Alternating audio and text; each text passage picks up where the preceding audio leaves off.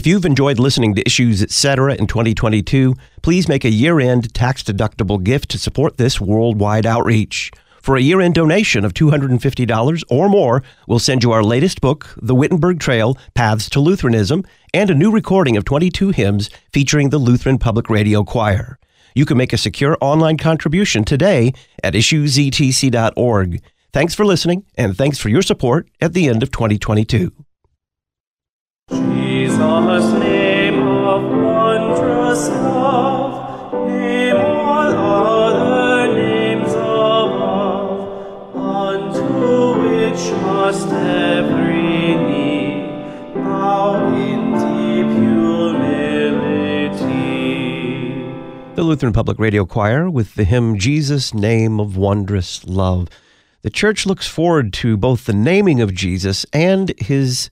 circumcision. Why that second subject here in the Christmas season? Greetings and welcome to Issues Etc., coming to you from the studios of Lutheran Public Radio in Collinsville, Illinois. I'm Todd Wilkin. Thanks for tuning us in. We're going to be looking forward to Sunday morning in the one year lectionary, the circumcision and the naming of Jesus. Pastor Peter Bender will be our guest. An hour from now, we'll study the Christmas hymn, Let All Together Praise Our God, with Pastor Will Weedon. Pastor Peter Bender is pastor of Peace Lutheran Church in Sussex, Wisconsin, and director of the Concordia Catechetical Academy. Peter, welcome back. Good to be with you on this threshold of a new year, Todd. I think you're right when you say that in order to rightly remember the circumcision of Jesus, we, most Christians, really need some basic catechesis on circumcision in the scriptures. Go ahead and provide that.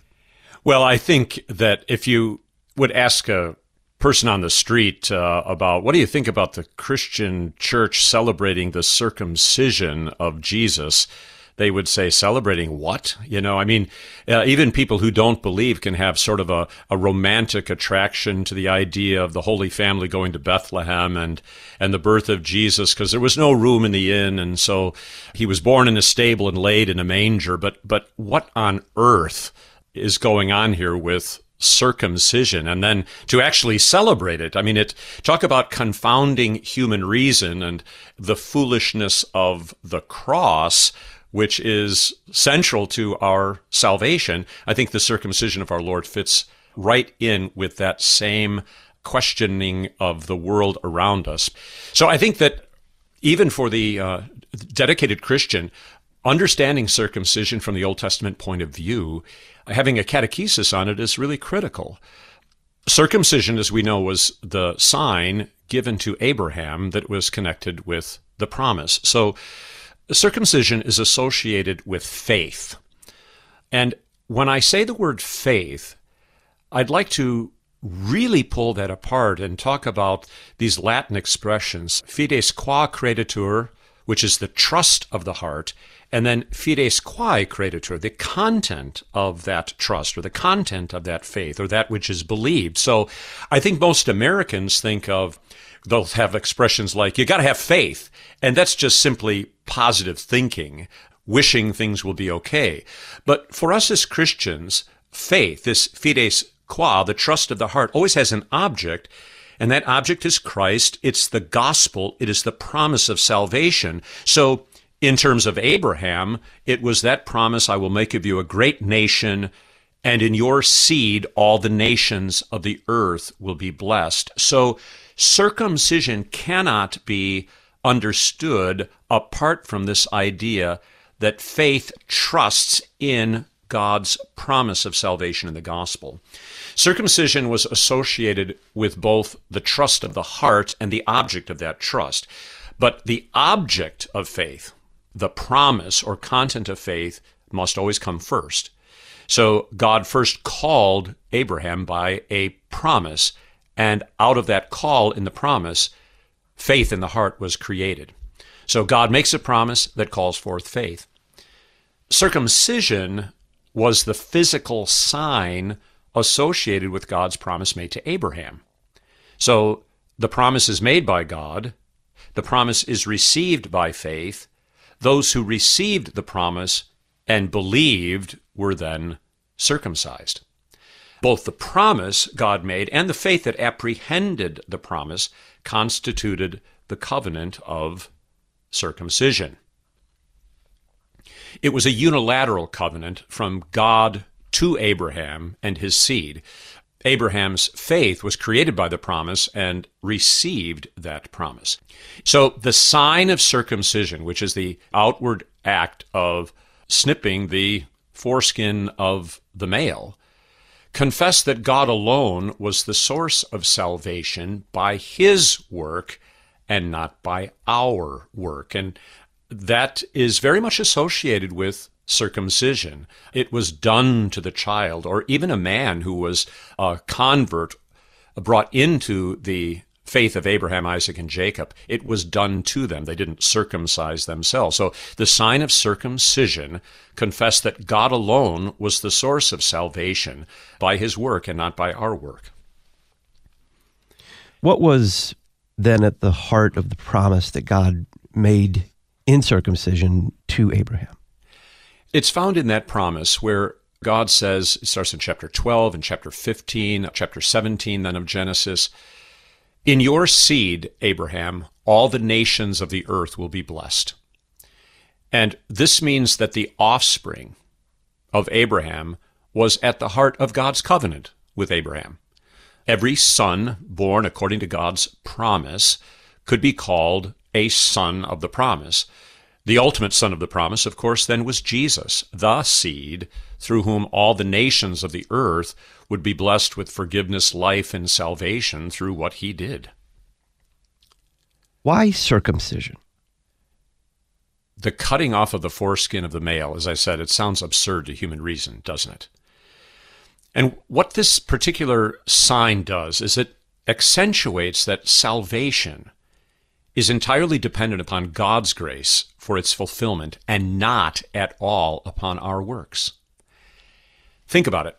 Abraham received the promise of the Lord for the first time at the age of 75.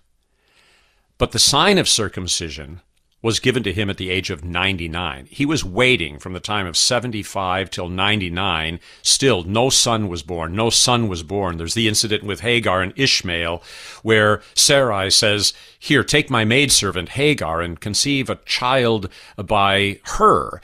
It was sort of their attempt to help God keep his promise.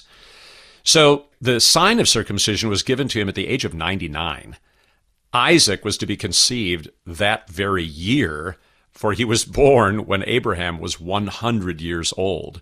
And one might say that it was nearly impossible for a 99 year old man to impregnate his 89 year old wife after having been newly circumcised, but that was what lay before him. So, this is, I would like to argue, divine comedy at its best. And the joke was not lost on Abraham and Sarah. I mean, they laughed at the notion that at their age and after Abraham is circumcised, that uh, he would then be impregnating his wife. No wonder God named the son Isaac, which means laughter. It was divine comedy and a divine joke at its best. But what it underscores, again, Todd, is this total dependence upon God's grace and the promise of the gospel embedded in that promise made to Abraham, which is what faith, the trust of the heart, clings to, even though it seems to make no sense whatsoever to human reason. When was circumcision ordinarily to be administered? Well, initially, when God gave the covenant of circumcision to Abraham in Genesis 17, all the males, regardless of age, who were part of Abraham's household were to be circumcised at that time. Thereafter, any Gentile man who was converted to the faith of Abraham, Isaac, and Jacob in that promise made to the patriarchs was then circumcised. But from the time God gave the covenant of circumcision to Abraham, from that time forward, in the household of faith of Abraham, Isaac, and Jacob, and all of their descendants, every male child of Abraham's descendants were to be circumcised and then named at eight days of age. And the eighth day is significant. You think about the days of creation, seven days. Uh, the days of the redemption week, Holy Week, seven days. But the eighth day has always been in the history of the church an eschatological day. That is to say, a day that looks forward to the new creation, to the resurrection, to the eternal day. So the eighth day points forward to the hope of the new creation when the corruption of sin in our flesh will be forever eradicated in the resurrection. He'll wipe all tears from our eyes and so forth. So the circumcision on the eighth day, the naming on the eighth day, it bespeaks the fulfillment of that very promise of eternal blessing uh, that was made to Abraham, Isaac, and Jacob. So, how then would women or girls be included in this covenant? Yeah, that's a good question because circumcision was a mark in the flesh, and as such, it was only administered to males. It designated that this one belonged to the Lord through faith in the promise made to Abraham. So, what about women? What about girls? And this is where the order of creation and the order of salvation come together. God affirms in the circumcision of male the headship of fathers for unmarried girls and children in the family as well as their wives and and through the headship of their husbands for married women so you could think about it this way that the one flesh relationship of a husband and wife has its fruit in children and so those children are having their father serve as their head and then a man leaves his father and mother and is joined to his wife and they become one flesh. And girls, when they are joined to their husband, then there's, if you will, a transfer of headship from the father to the husband. So it underscores, as I said, both the order of creation and the order of redemption. And we're all, male and female, then, descendants of Adam, through whom sin entered into the world.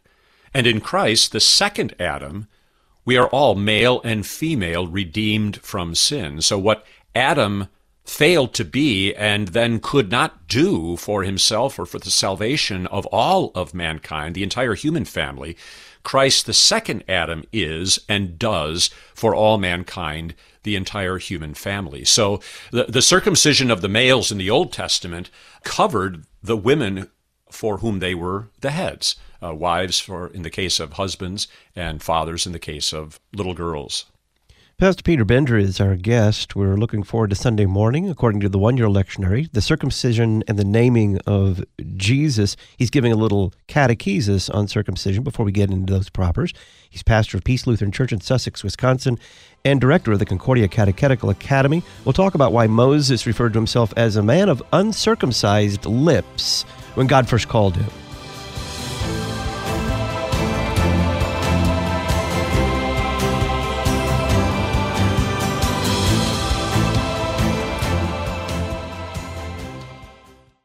If you've enjoyed listening to Issues Etc. in 2022, please make a year end tax deductible gift to support this worldwide outreach. For a year end donation of $250 or more, we'll send you our latest book, The Wittenberg Trail Paths to Lutheranism, and a new recording of 22 hymns featuring the Lutheran Public Radio Choir. You can make a secure online contribution today at issuesetc.org.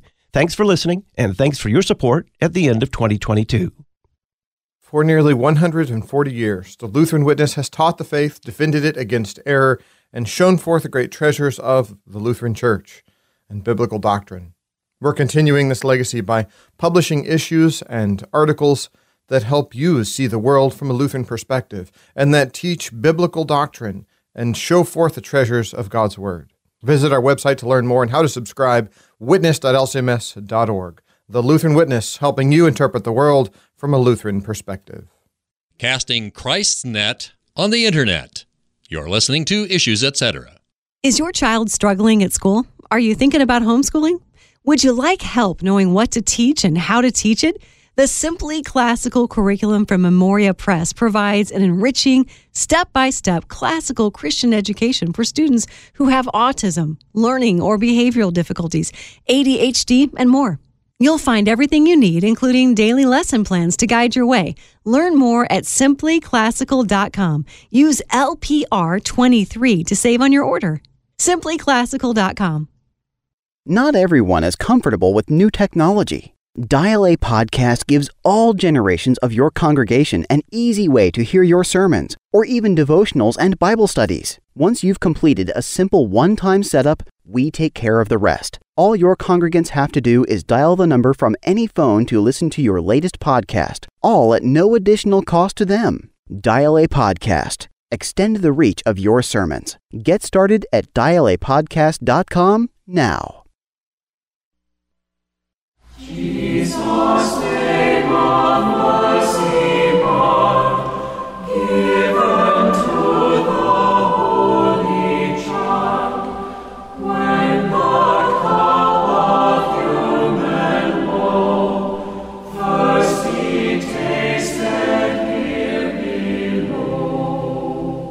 Stanza four of the hymn Jesus, Name of Wondrous Love. We are looking forward to Sunday morning toward the celebration of the circumcision and naming of Jesus according to the one year lectionary with Pastor Peter Bender. If you appreciate the Christological, creedal, and confessional teachings you hear on issues, etc., please make a year end tax deductible gift to support the worldwide outreach of issues, etc. For a year end donation of $250 or more, we'll send you our latest book, The Wittenberg Trail Paths to Lutheranism, and a new recording of 22 hymns featuring the Lutheran Public Radio Choir. You can make a secure online contribution at issuesetc.org or by check. Make your check payable to Issues Etc. and send it to Box 83, Collinsville, Illinois 62234. Thanks for listening and thanks for your support at the end of 2022. Pastor Bender, why did Moses in the Old Testament refer to himself as a man of uncircumcised lips when God first calls him? That's a good question. When we understand that circumcision is bound up with God's promise made to Abraham, and then the reception of that promise through faith, we get a window into understanding what Moses is really talking about. He was called to be a prophet of the promise that God made to Abraham, Isaac, and Jacob, and its fulfillment as the deliverer of the children of Israel from slavery in Egypt. So he was called by the Lord to proclaim the Lord's word and to deliver the children of Israel on the basis of that promise. So when Moses refers to himself as a man of uncircumcised lips, it is not merely that he's saying, you know, I'm not very skilled at speaking, which of course I think is true if you read the biblical record carefully. But it's more than that. It is as if he were saying, I'm not sure I even believe the very promise I am called to proclaim. So in that expression, he expresses his own doubts, since circumcision was so much associated with faith in the promise and the reception of that promise by faith. Moving to the New Testament, what was the issue with the so called circumcision party there in the book of Acts and in Paul's epistles? Yeah, the circumcision party, the Judaizers as they were called, these were within the church, and they insisted that Gentile converts must first be circumcised before they are baptized and then admitted into the church. So it was sort of as if they were saying they must first become Jews and follow the laws of Moses, and then added to that would be faith in Jesus Christ. So just like all the sacrifices of the Old Testament were fulfilled in Christ's sacrifice upon the cross, so the sign of circumcision was also fulfilled in Christ, the ultimate seed of Abraham, and the one to whom the covenant of circumcision pointed. So to insist upon circumcision after Christ has come is like insisting upon continuing to do all of the burnt offerings and sin offerings that the Old Testament prescribed. And to do so would be a return to the law and a rejection of Christ. And it would actually turn these very sacramental gifts of circumcision and the Old Testament sacrifices into works of the law rather than signs of the promise of salvation in the gospel of Christ in Old Testament times. So to continue circumcision, to insist upon it, is to turn the covenant of circumcision from a sign of the gospel that is fulfilled in Christ into a work of the law that ends up rejecting Christ and salvation by grace alone. And this is why Paul and the apostles at the Jerusalem Council come out so strongly against the circumcision party or the Judaizers in the church. So in Jesus' circumcision for us, He is revealed as the Christ, the seed of Abraham, the Redeemer of humanity, and the second Adam in every way through the blessing of salvation that will be given to all nations through the shedding of his blood. And what happens to Jesus from the time of his conception through to his death is that he fulfills every command and every promise in the Old Testament Torah for us. In his circumcision, we really see highlighted at the very earliest age, eight days of, of age, that he is fully human in every sense, a man for us, this second Adam. The shedding of blood on our behalf at eight days of age points forward to the shedding of the blood of Jesus upon the cross. And uh, the, a lot of the hymns appointed for the circumcision and naming of Jesus speak of it that way. So the name of Jesus, which is also central to the day of the circumcision. That's when the name was given. We think about John the Baptist being given his name on the day of his circumcision. So the name Jesus is given on the eighth day at his circumcision, marking the end of the Old Testament law and its obligations and its requirements, and revealing the content of faith, the fides qua, to which faith the fides quae, to which fides qua, the trust of the heart, clings, namely that Jesus is the Lord, He is our salvation, so faith clings to Him. Holy baptism unites us now today to Christ, who is the fulfillment of every law and promise of the Old Testament Torah. So if you think about baptism, in baptism, we're giving every obedience that Jesus performed under the Torah to us. And that's why all of those Old Testament ceremonies and obligations and requirements and laws uh, pass away because the fullness is now in Christ. He's the content of saving faith, and our baptism unites us to his circumcision, to his death, to his resurrection. He is the ultimate sacrifice for us. And I guess to end this uh, overview catechesis where we began, the foolishness of circumcision should remind us of the foolishness of the cross. And it really cuts across any notion of human self improvement and New Year's Day kinds of resolutions and pep talk sermons to look forward and hope to the future if we simply pull together and rely upon ourselves and so forth, or embrace woke ideology. To human reason, it seems utterly absurd that such a barbaric act uh, should carry such significance for our salvation. But in every way, the covenant of circumcision proclaims salvation by grace alone, through the work of Christ alone, to then be received by faith alone, a faith that itself is not of our own doing, but is worked in us by the Word and Spirit of God. What is the collect for this coming Sunday? So, the collect, I think, summarizes a lot of this. Lord God, you made your beloved Son, our Savior, subject to the law, and caused him to shed his blood on our behalf. Grant us the true circumcision of the Spirit, that our hearts may be made pure from all sins. Through Jesus Christ our Lord, who lives and reigns with you and the Holy Spirit, one God, now and forever.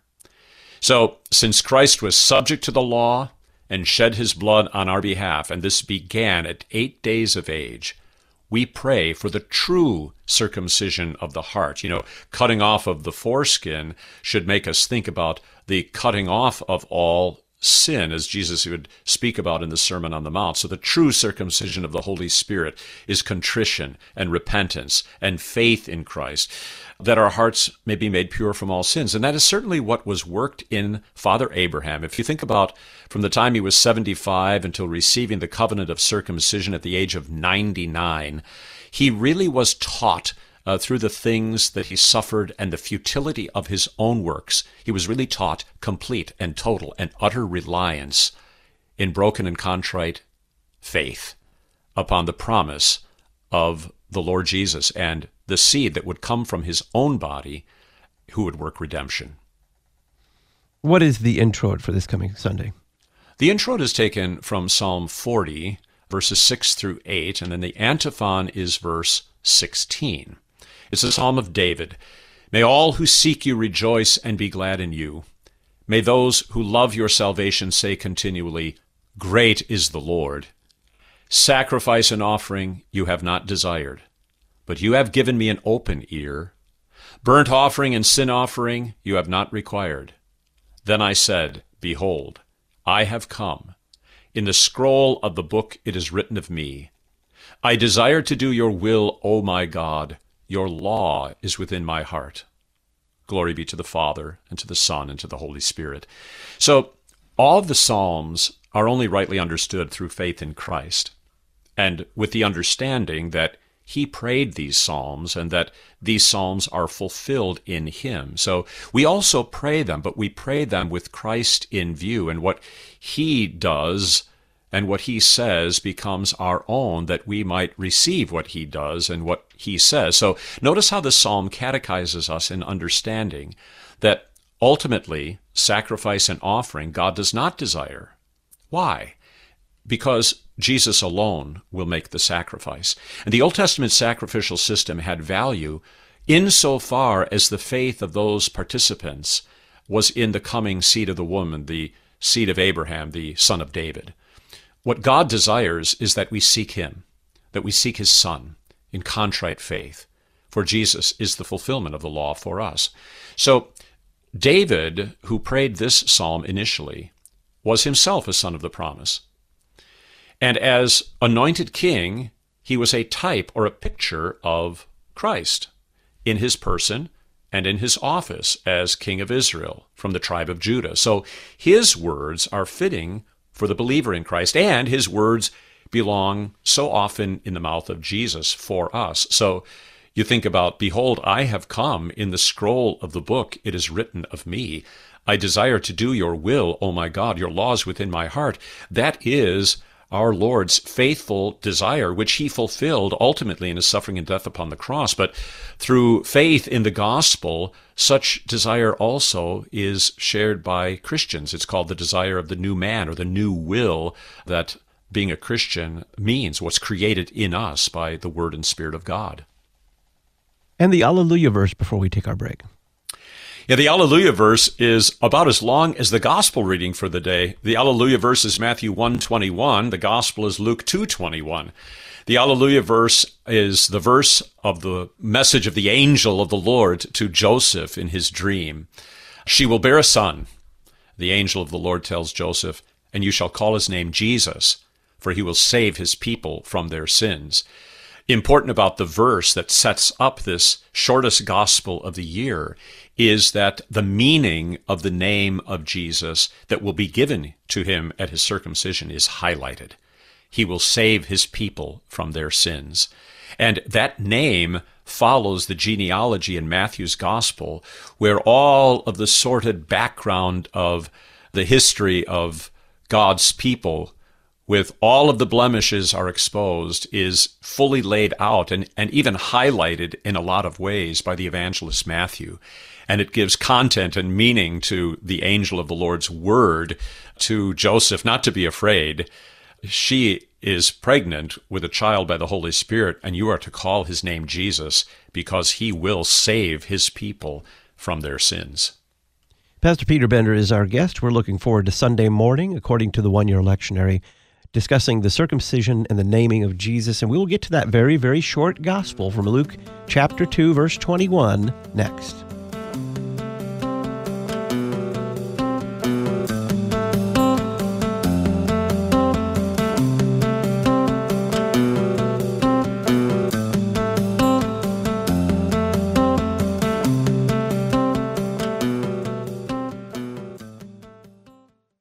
Church music directors can find a new community at Prelude to Postlude, the CPH Music blog. Learn helpful tips for managing music ministry and involving members, and meet the composers of some of your favorite new pieces. Plus, find suggestions of music to use for special services and preview some of our newest works with free samples you can use at your church. Visit us at preludetopostlude.org.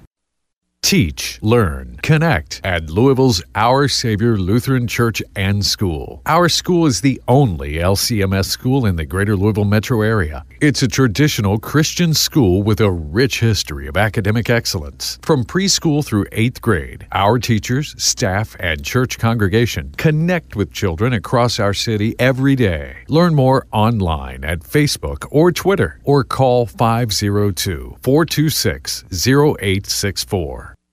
Many educational institutions are governed by the whims of culture and are increasingly hostile to the Word of God. In contrast, Faith Lutheran School in Plano, Texas provides classical Lutheran education rooted in God's Word for students preschool through grade 12. Simply put, we equip students to stand firm in the faith through solid education focused on wisdom and virtue. We offer in-person instruction as well as live online classes for remote learning. To learn more, visit flsplano.org. flsplano.org. For your next family vacation, consider Our Beach House, a charming three bedroom vacation rental on beautiful Siesta Key. Just off Sarasota, Florida, Siesta Key Beach, consistently voted America's best, is just 100 steps away. Whether you're watching the sunset over the Gulf of Mexico or frolicking in the warm surf, you and your family will fall in love with Siesta Key. Check us out at siestakeyrentalgenie.com or call Virginia at 941 266 1858. Putting Christ back into Christian radio. You're listening to Issues Etc. Thanks to the following congregations for standing with us by becoming an Issues Etc. congregational sponsor Ascension of Christ Lutheran, Beverly Hills, Michigan. Christ the King Lutheran, Billings, Montana. Holy Cross Lutheran, Rocklin, California.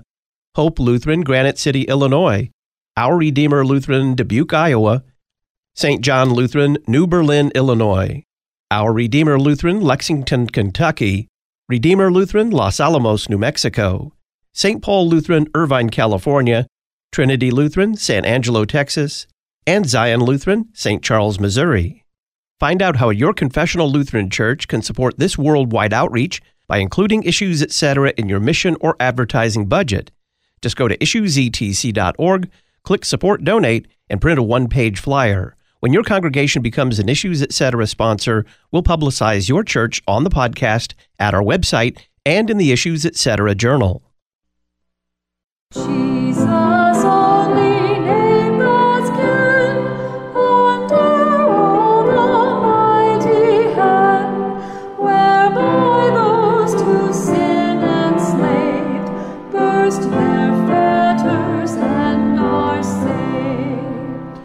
Welcome back to Issues Etc. On this Thursday, December 29th, we're looking forward to Sunday morning, according to the one year lectionary, to the circumcision and naming of Jesus. Pastor Peter Bender is our guest. Take us into this very short gospel reading from Luke chapter 2. It is the shortest gospel reading in the entire church year, bar none. No festival, no Sunday, no minor festival has a shorter gospel than verse 21. It, it's set up by that Alleluia verse where we hear the theological meaning of Jesus' name, that he is the Lord and he is our salvation, for he saves his people from their sins. And so Luke simply records, and this comes right after the Christmas Eve gospel, which talks about the shepherds going to the manger and witnessing that there is Jesus wrapped in swaddling cloths and lying in the manger. And then Luke continues with this gospel. And at the end of eight days, when he was circumcised, he was called Jesus, the name given by the angel before he was conceived in the womb. And that Mary and Joseph named Jesus Jesus indicates that they, by the grace of God, had received the message of the angel, the word of the gospel by faith, and so they named him according to the Lord's word. This is the shortest gospel reading, but it is packed with meaning. When one is catechized from the Old Testament and the New Testament in the theology of circumcision and in the significance of the name of Jesus, that according to his name and the action, the physical act of circumcision, he fully aligns himself with our humanity. So the Son of God becomes the Son of Man for us.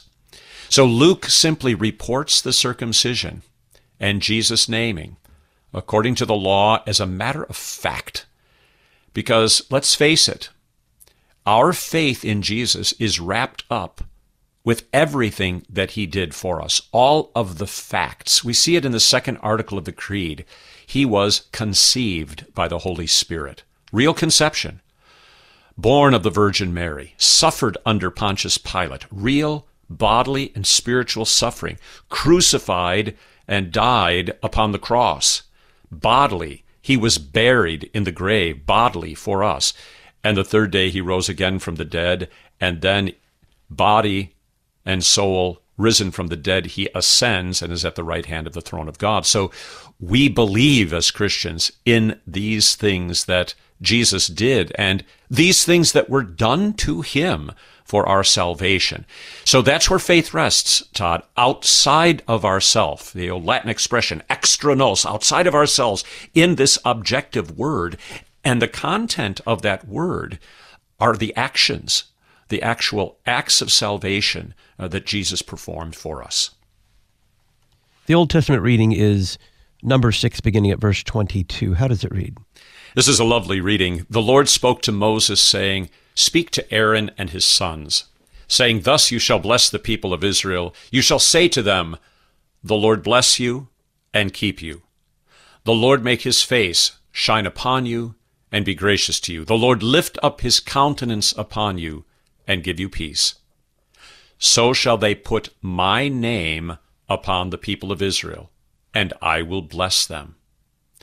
So the Aaronic benediction, which is what this is called, from the Old Testament, given to the priests on the feast of the circumcision, having this as the Old Testament and the naming of Jesus, identifies Jesus as the priest of all priests and is itself an absolution based on all that he performed for us in obedience to the law and in fulfillment of the promises of God. So you can see the Trinitarian shape. The Lord bless you and keep you. The Lord make his face shine upon you. The Lord lift up his countenance.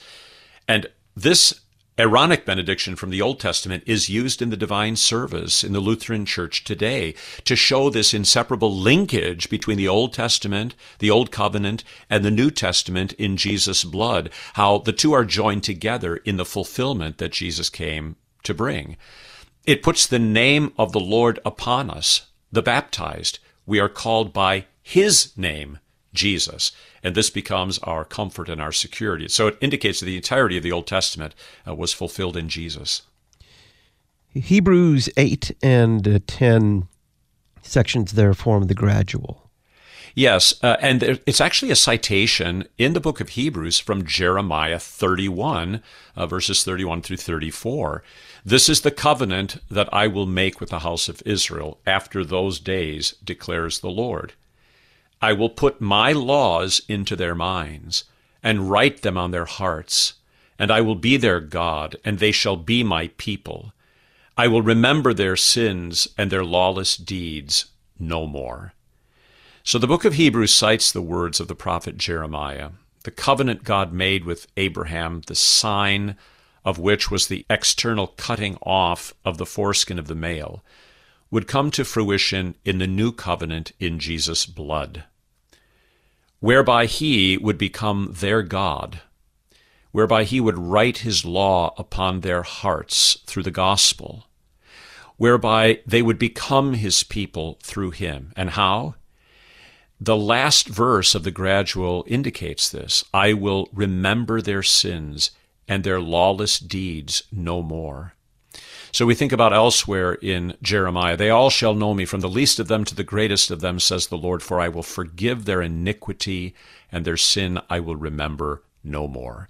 So the gradual anticipates Paul's catechesis in the epistle from Galatians on how circumcision is fulfilled in Jesus, and in Jesus' birth and circumcision, and in his baptism, he is truly revealed to us as the content of the Old Testament promises of the gospel. And so the Lord Jesus, the seed of Abraham, becomes more fully in focus and at the heart of his work, how we come to know him and he us, is by this forgiveness that is given and then received by faith. Pastor Peter Bender is our guest. We're looking forward to Sunday morning. According to the one year lectionary, we're talking about the circumcision and the naming of Jesus. Pastor Bender is pastor of Peace Lutheran Church in Sussex, Wisconsin, and director of the Concordia Catechetical Academy. It's the epistle and some summary when we return.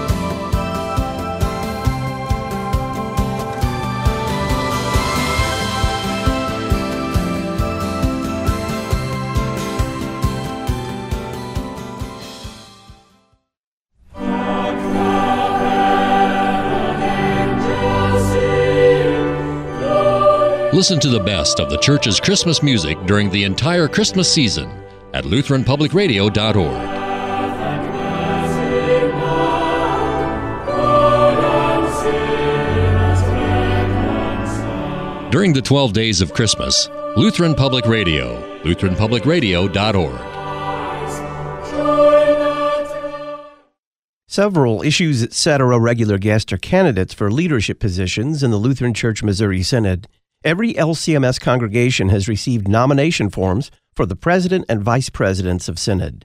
Please encourage your pastor and congregational leaders to fill out and return these nomination forms before February 28th of 2023. Learn more at issuesetc.org slash 2023 nominations. issuesetc.org slash 2023 nominations. More topics, more guests, more Jesus. You're listening to Issues Etc. I'm delighted to be chairman of Preach the Word Project, a project of our synod to strengthen the preaching of all of us pastors in the synod. We know how eternally important that is. Issues Etc. regular guest Dr. Carl Fickenscher talking about the new Preach the Word project. So we've put together a program of 12 modules that will be coming out this year and over the next three years on a variety of preaching topics for pastors to do together with two other pastors, two guys they trust, two guys they feel comfortable with, written materials and very fine video quality materials that are now becoming available. Preach the Word helps pastors work together to improve their preaching with several resources and by interacting with seminary professors and fellow preachers. Find out more at lcms.org slash preach the word. lcms.org slash preach the word. Preaching is challenging business. We all can use some fresh ideas. lcms.org slash preach the word. Jesus, name of wondrous love,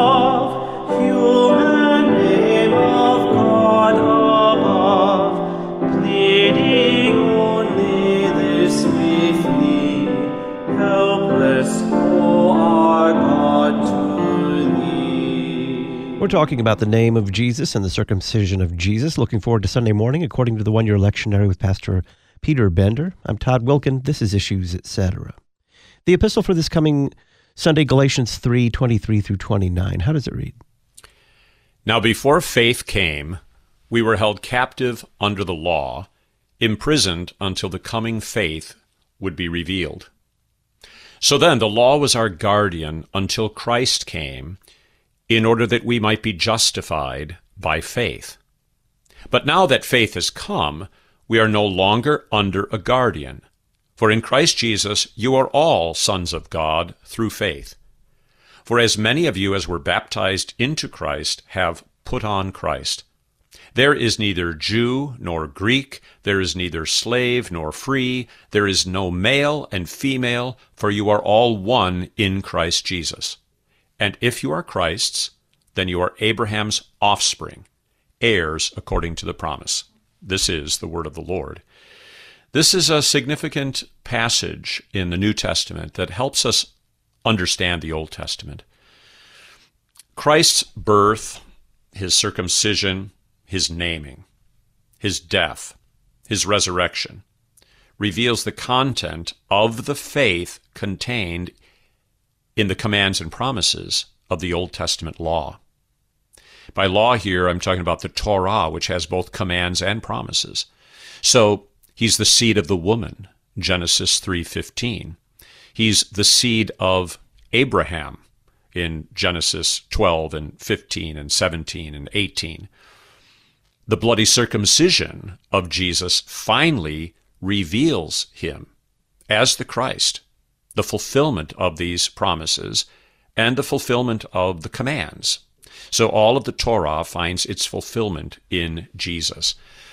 The one who is the content of our faith comes into full focus in the revelation of the gospel in the New Testament.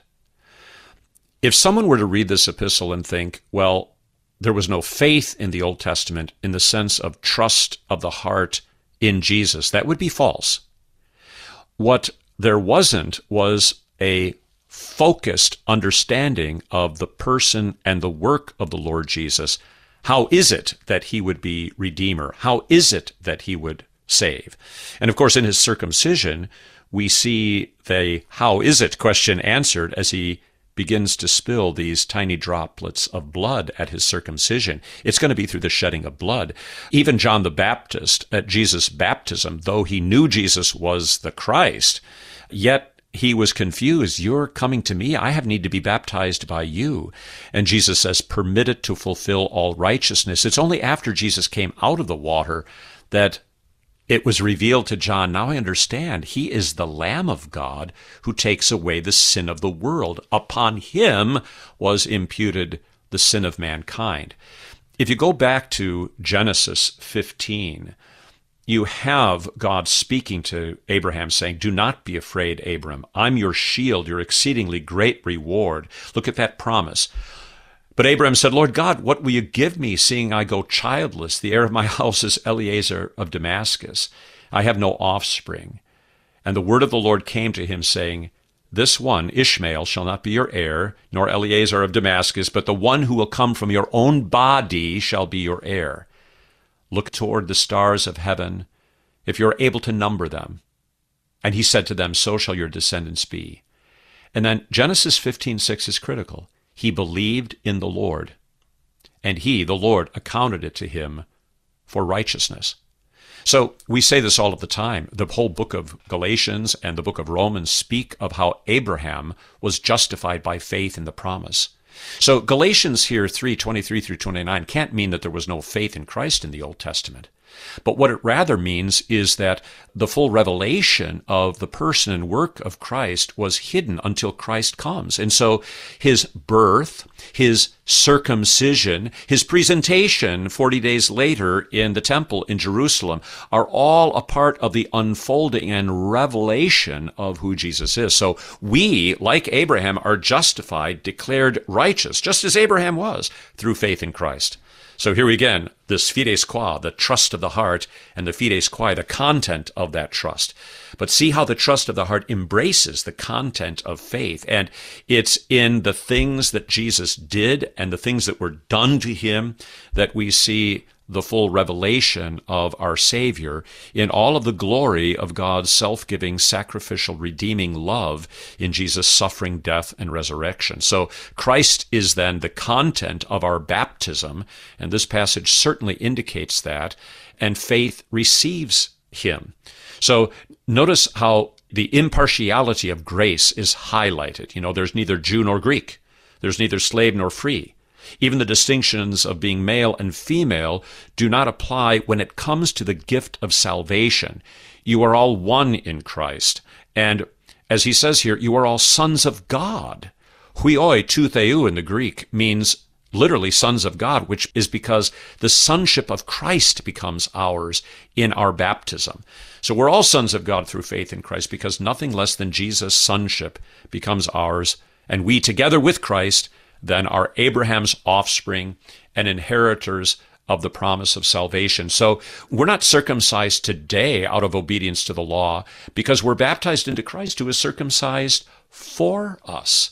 And that is so very comforting. We can already begin to see at his circumcision what Jesus will utter from the cross just before he expires. It is finished. All is accomplished for you. So, how would you describe the relationship between circumcision and baptism? Yeah, the relationship between circumcision and baptism is the same relationship between the Old Testament sacrifices and Jesus' sacrifice upon the cross. Those Old Testament sacrifices had value insofar as they pointed to Jesus' sacrifice. Circumcision had value in the Old Testament because it was a sign that pointed to faith in the Jesus, the Christ who was to come. In holy baptism, everything that Jesus did in fulfillment of the sacrifices of the Old Testament, and everything Jesus did in his circumcision for us, is then ours in baptism. So baptism unites us fully with Christ Jesus so that what he does becomes our own. And to go back to the Old Testament ceremonies would be a actual rejection of Jesus rather than an embracing of him. Summarize this coming festival of the naming of Jesus and his circumcision in terms of law and gospel. Yeah, I think on New Year's Day, many churches are going to be giving pep talks.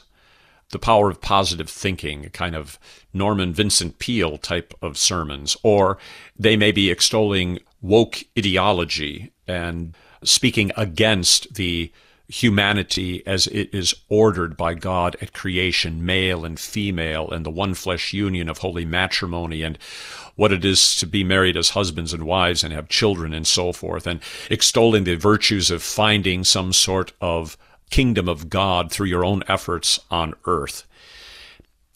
Our malady to which the law must be addressed is that, number one, that we see faith in Christ as our work rather than God's gift that He works in us.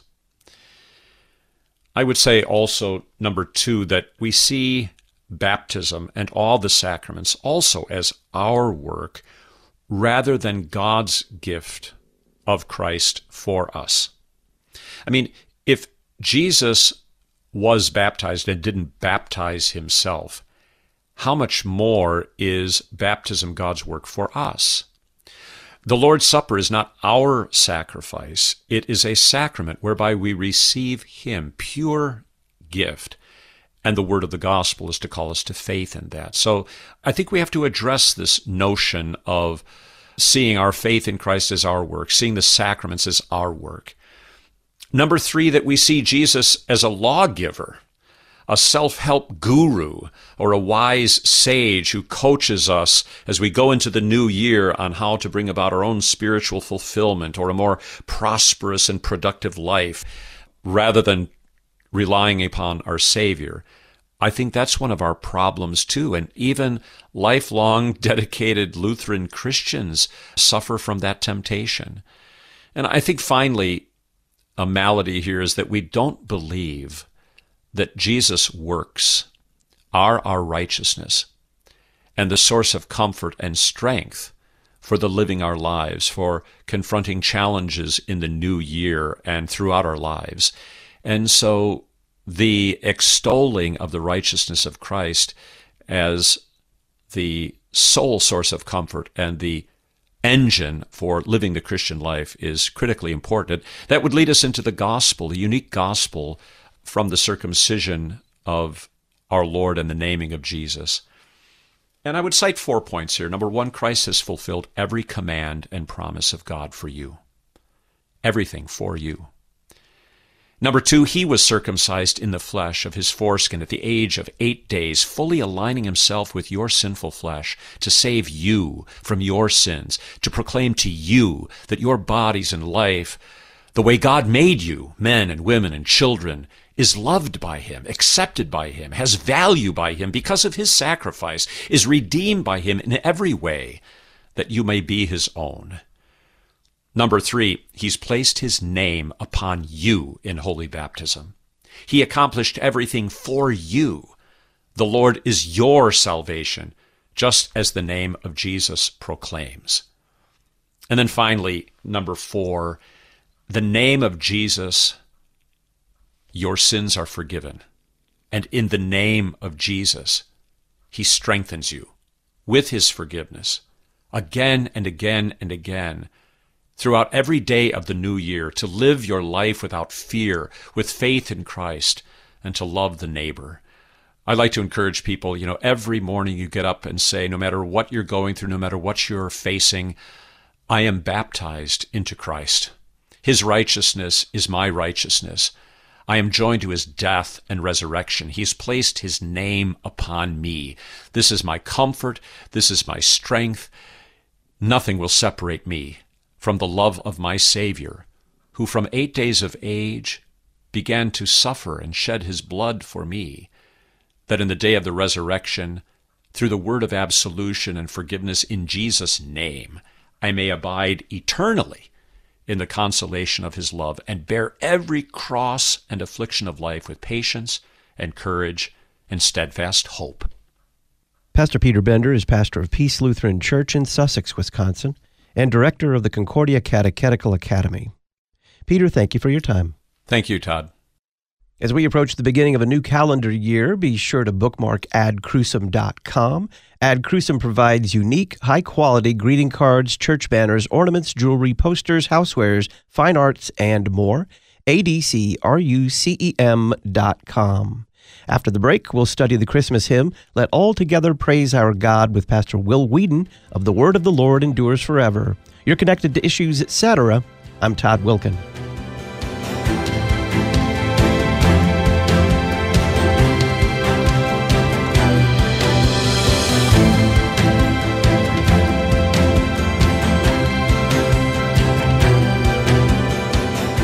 Listen weekday afternoons to Pastor Todd Wilken and guests on Issues Etc. Issues Etc. is a listener supported program. Your financial support is vital for the continuation and expansion of this worldwide outreach.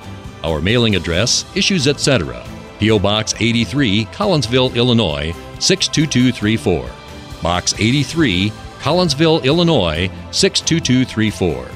You can also donate at our website, issuesetc.org. Issues Etc. is a production of LPR, Lutheran Public Radio. This is Pastor Tyler Arnold of Village Lutheran Church in Ladue, Missouri. The Saints at Village are proud to be an Issues Etc. congregational sponsor.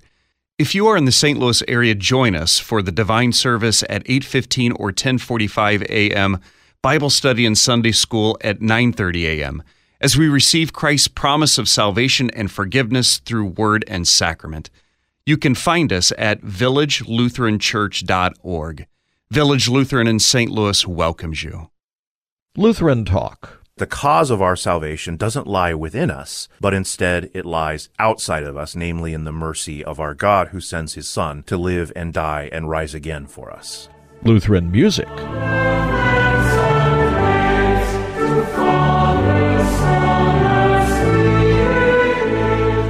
Listen anytime, anywhere with the Lutheran Public Radio mobile app. Download for iPhone, Android, and Kindle at issuesetc.org.